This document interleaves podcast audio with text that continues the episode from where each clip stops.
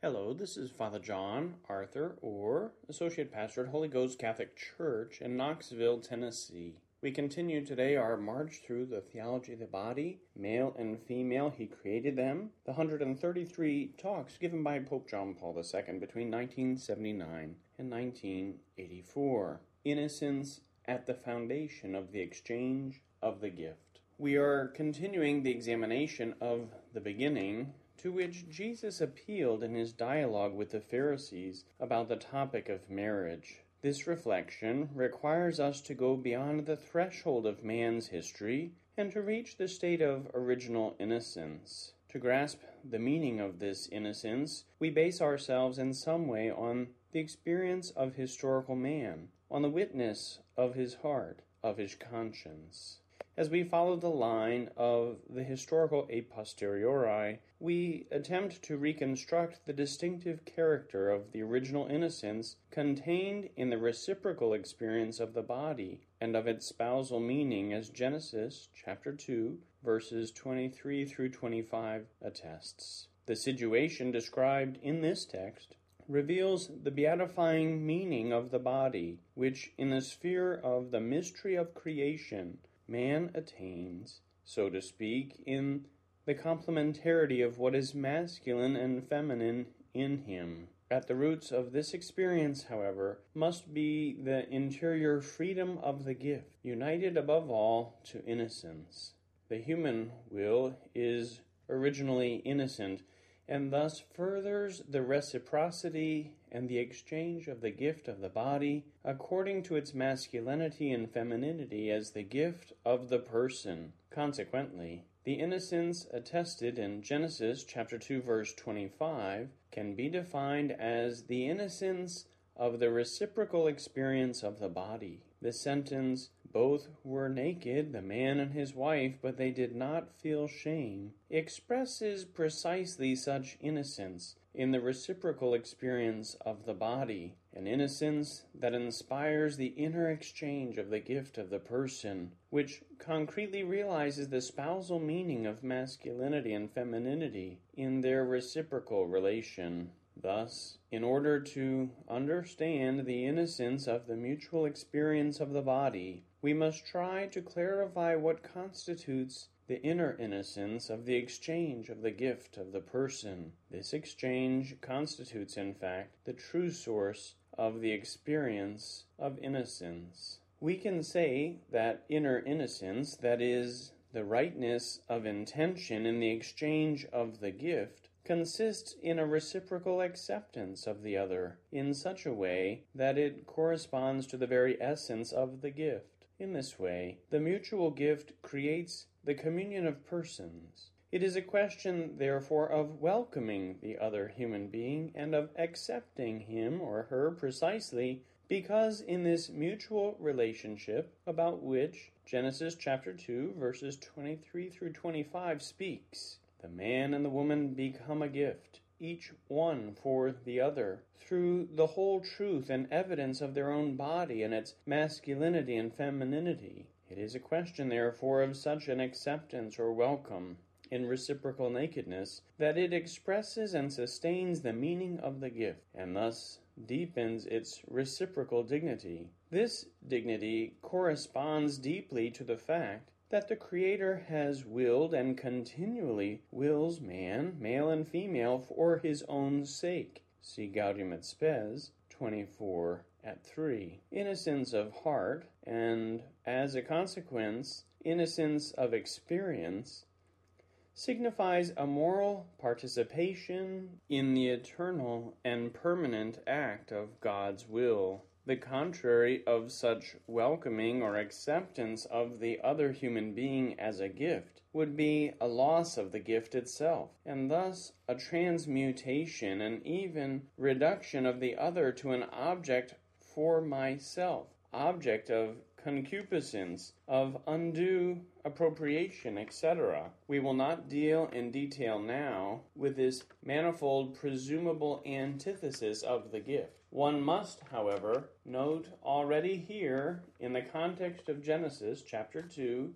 verses 23 through 25, that such extortion of the gift from the other human being, from the woman on the part of the man and vice versa, and his or her inner reduction to a mere object for me, should mark exactly the beginning of shame. Shame corresponds, in fact, to a threat inflicted on the gift in its personal intimacy and bears witness to the inner downfall of innocence in reciprocal experience. Exchange of the gift, interpretation of Genesis chapter 2 verse 25. According to Genesis chapter 2 verse 25, the man and the woman did not feel shame. This allows us to reach the conclusion that the exchange of the gift, in which their whole humanity, soul and body, femininity and masculinity, participates, is realized by preserving the inner characteristic that is precisely innocence of self donation and of the acceptance of the other as a gift. These two functions of the mutual exchange are deeply connected in the whole process of the gift of self. Giving and accepting the gift interpenetrate in such a way that the very act of giving becomes acceptance, and acceptance transforms itself into giving. Genesis chapter 2 verses 23 through 25 allows us to deduce that due to original innocence, the woman, who in the mystery of creation is given by the Creator to the man, is welcomed or accepted by him as a gift. The biblical text is completely clear and transparent at this point. At the same time, the acceptance of the woman by the man and the very way of accepting her become, as it were, a first gift in such a way that the woman, in giving herself, from the very first moment in which, in the mystery of creation, she has been given by the Creator to the man, at the same time discovers herself, thanks to the fact that she has been accepted and welcomed, and thanks to the way in which she has been received by the man. She therefore finds herself in her own gift of self, through a sincere gift of self. Gaudium et Spes, 24 at 3 when she has been accepted in the way in which the Creator willed her, namely, for her own sake. Through her humanity and femininity, she comes to the innermost depth of her own person and to the full possession of herself. When, in this acceptance, the whole dignity of the gift is ensured through the offer of what she is in the whole truth of her humanity, and in the whole reality of her body and her sex, of her femininity, we add that this finding of oneself in one's own gift becomes the source of a new gift of self that grows by the power of the inner disposition to the exchange of the gift, and in the measure in which it encounters the same and even deeper acceptance and welcome as the fruit of an ever more intense consciousness of the gift itself. It seems that the second creation account has assigned to the man from the beginning the function of the one who above all receives the gift. See Genesis chapter 2 verse 23. The woman has from the beginning been entrusted to his eyes, to his consciousness, to his sensibility, to his heart. He, by contrast, must in some way ensure the very process of the exchange of the gift, the reciprocal interpenetration of giving and receiving the gift, which precisely through its reciprocity creates an authentic communion of persons. While in the mystery of creation the woman is the one who is given to the man, he on his part, in receiving her as a gift, in the full truth of her person and femininity, enriches her by this very reception, and at the same time he too is enriched in this reciprocal relationship. The man is enriched not only through her who gives her own person and femininity to him, but also by his gift of self. The man's act of self donation in answer to that of the woman is for him himself an enrichment. In fact, it is here that the specific essence, as it were, of his masculinity is manifested, which, through the reality of the body and of its sex, reaches the innermost depth of self possession thanks to which he is able both to give himself and to receive the gift of the other. The man, therefore, not only accepts the gift, but at the same time is welcomed as a gift by the woman in the self revelation of the inner spiritual essence of his masculinity, together with the whole truth of his body and his sex. When he is accepted in this way, he is enriched by this acceptance and welcoming of the gift of his own masculinity. It follows that such an acceptance in which the man finds himself through the sincere gift of self becomes in him a source of a new and more profound enrichment of the woman with himself. The exchange is reciprocal, and the mutual effects of the sincere gift and of finding oneself reveal themselves and grow in that exchange.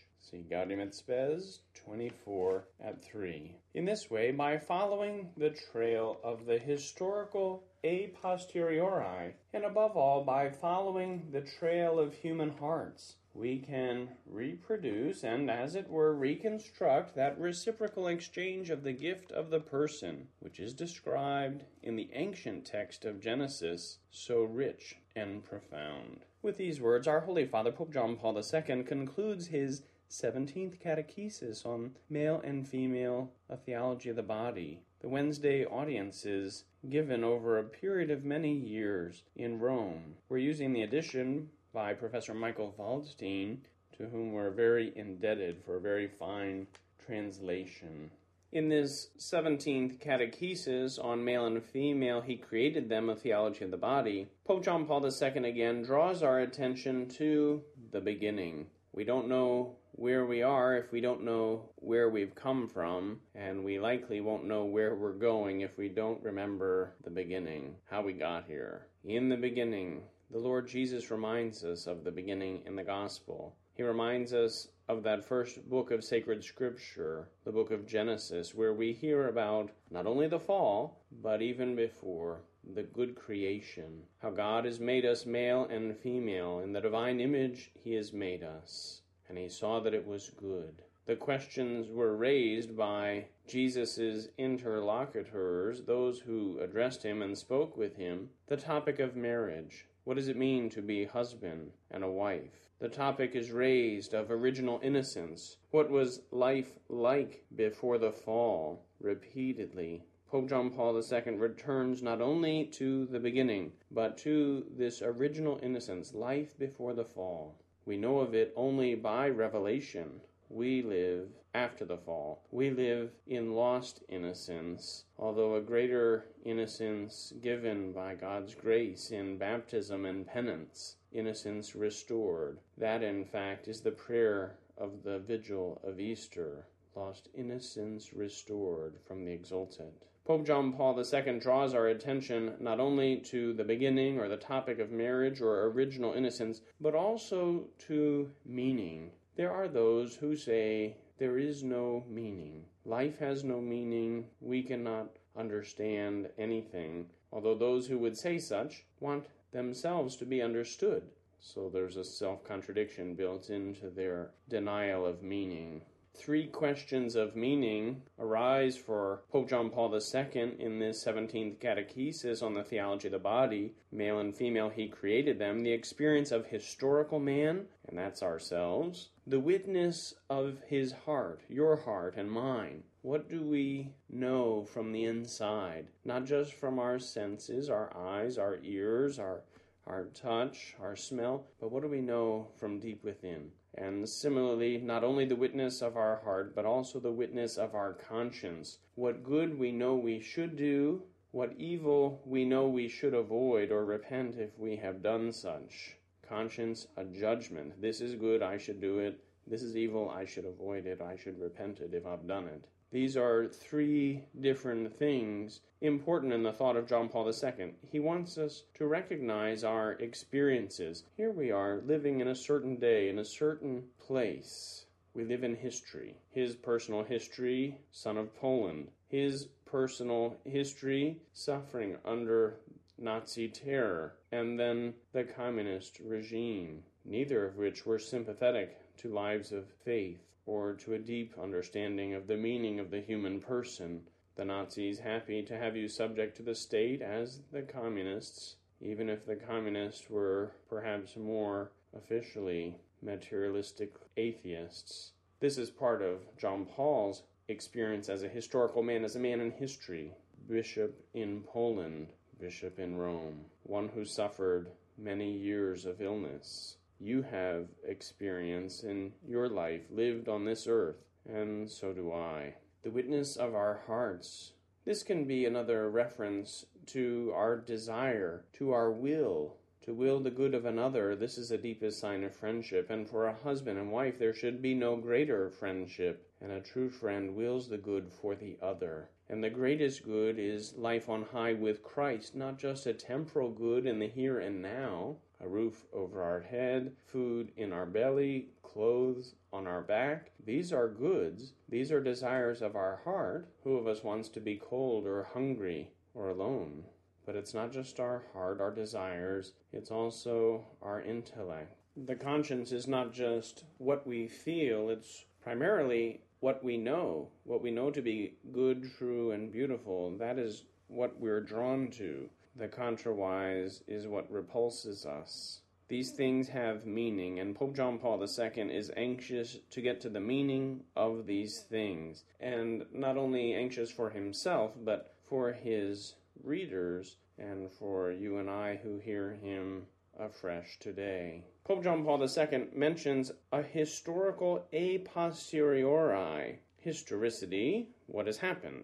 A posteriori is a philosophical jargon, and it's a complement or the opposite of the a priori. An a priori position, something held beforehand. The a posteriori, that which has happened after the fact. And so you and I, we live after the fact of the fall, a fact we're aware of thanks to the gift of revelation, thanks to the book of Genesis, where we read not only about original innocence, not only about the good creation, but also about the fall, lost innocence. Pope John Paul II speaks to us of the spousal meaning of the body yet again, not the first time he's mentioned it in these 17 lectures, and it won't be the last time he mentions it. This is something which was accessible to our first parents. They could recognize, the Holy Father is saying, that they were made for each other, that they were made to give themselves one to the other, to receive each from the other. This is part of the spousal meaning of the body, true for them then,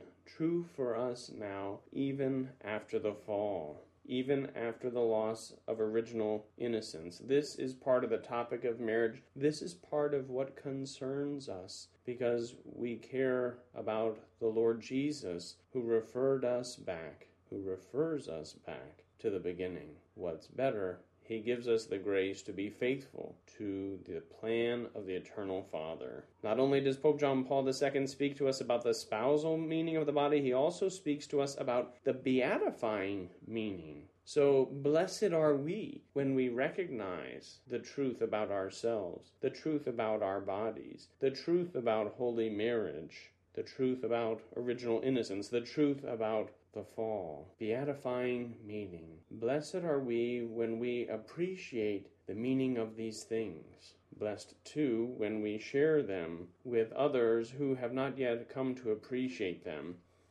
One of the things Pope John Paul addresses likewise here is the mystery of creation creation, the heavens and the earth, all that is seen and unseen, not just quantifiable, not just knowable by our natural nature, our natural intelligence, but also mysterious. Imagine that blessed life in heaven, when we can ask God face to face, what was the big idea behind that long neck on the giraffe? What was the big idea behind those stripes on the zebra?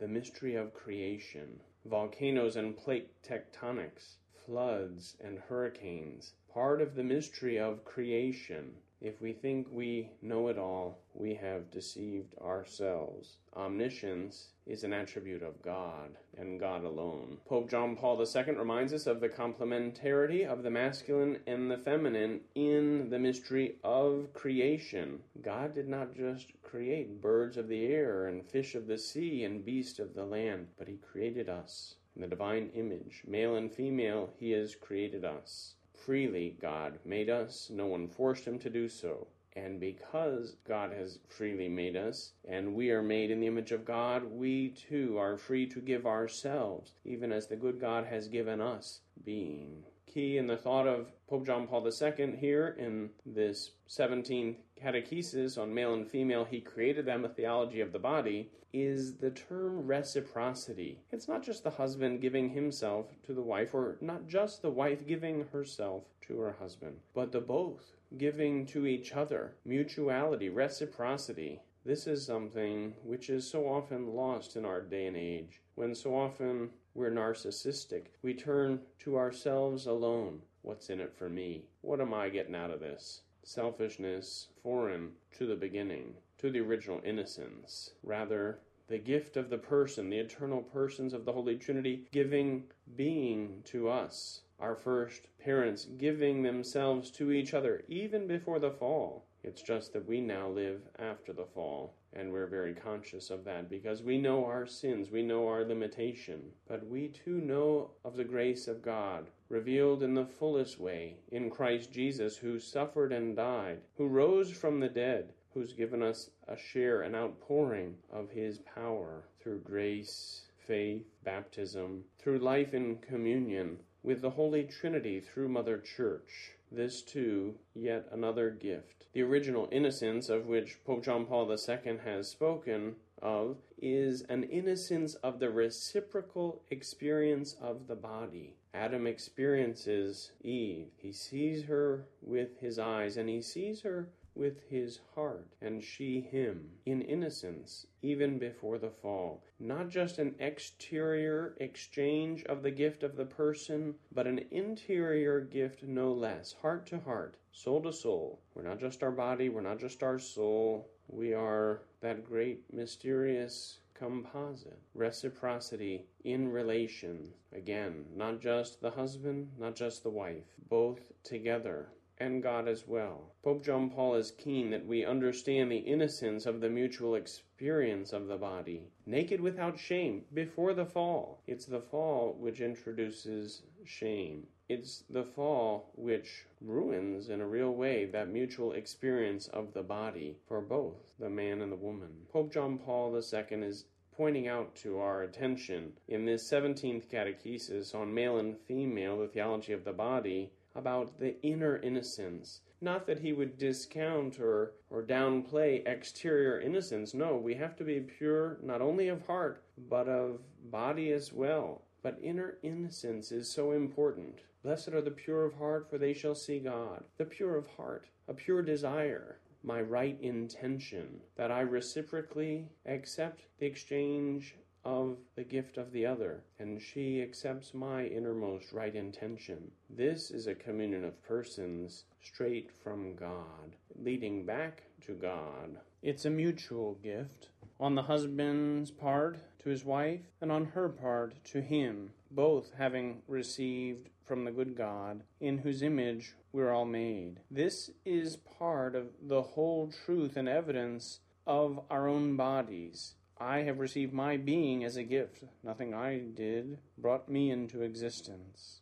The reciprocal nakedness, which was in the beginning naked without shame, is because of acceptance and because of the welcome given. This receiving, welcoming, accepting expresses, sustains, and deepens the reciprocal dignity each of the other. Imagine when it's your birthday and you don't receive a gift. Sometimes you're put off. Christmas, you don't receive a gift and you're put off. How about if it's neither Christmas nor your birthday and you receive a gift? Elation, huh? You know you're loved. The husband, please God, loves his bride and never ceases to give to her. And he likewise, not merely corporeally, and to make love is part of a corporeal exchange of gift, no question, but heart to heart, soul to soul, will to will. This expresses that gift of self, a reciprocal spiritual nakedness, accepted and welcomed. This is what sustains the relationship between husband and wife. Without it, it falters, and we see if we have a divorce rate of more than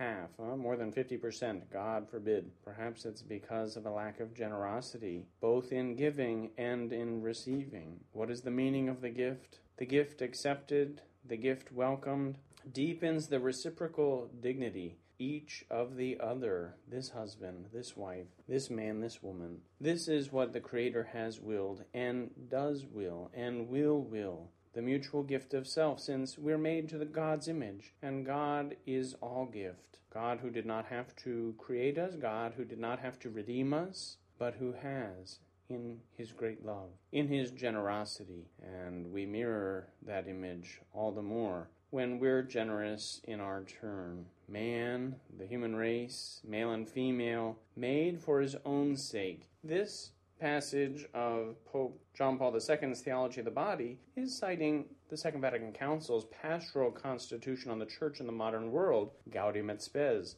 While the Pope is famous for frequently citing the 22nd article of that pastoral constitution. Here, when he's focusing on man, male and female, being created for his own sake, it's actually Article 24 at 3. It's good to remember both, not just the one passage or not just the other. The earlier passage reminds us that Christ reveals not only God to us, but us to ourselves. When a husband and wife are true to their vocation, their call to holiness, they reveal the God who is love and their love for each other, in their gift of self to each other, accepting willingly that greatest gift God gives in holy marriage, the child. Pope John Paul II speaks to us in this 17th catechesis about innocence of heart leading to innocence of experience. With innocence of experience, we morally participate in the eternal and permanent act of God's will, God who wills us to be generous,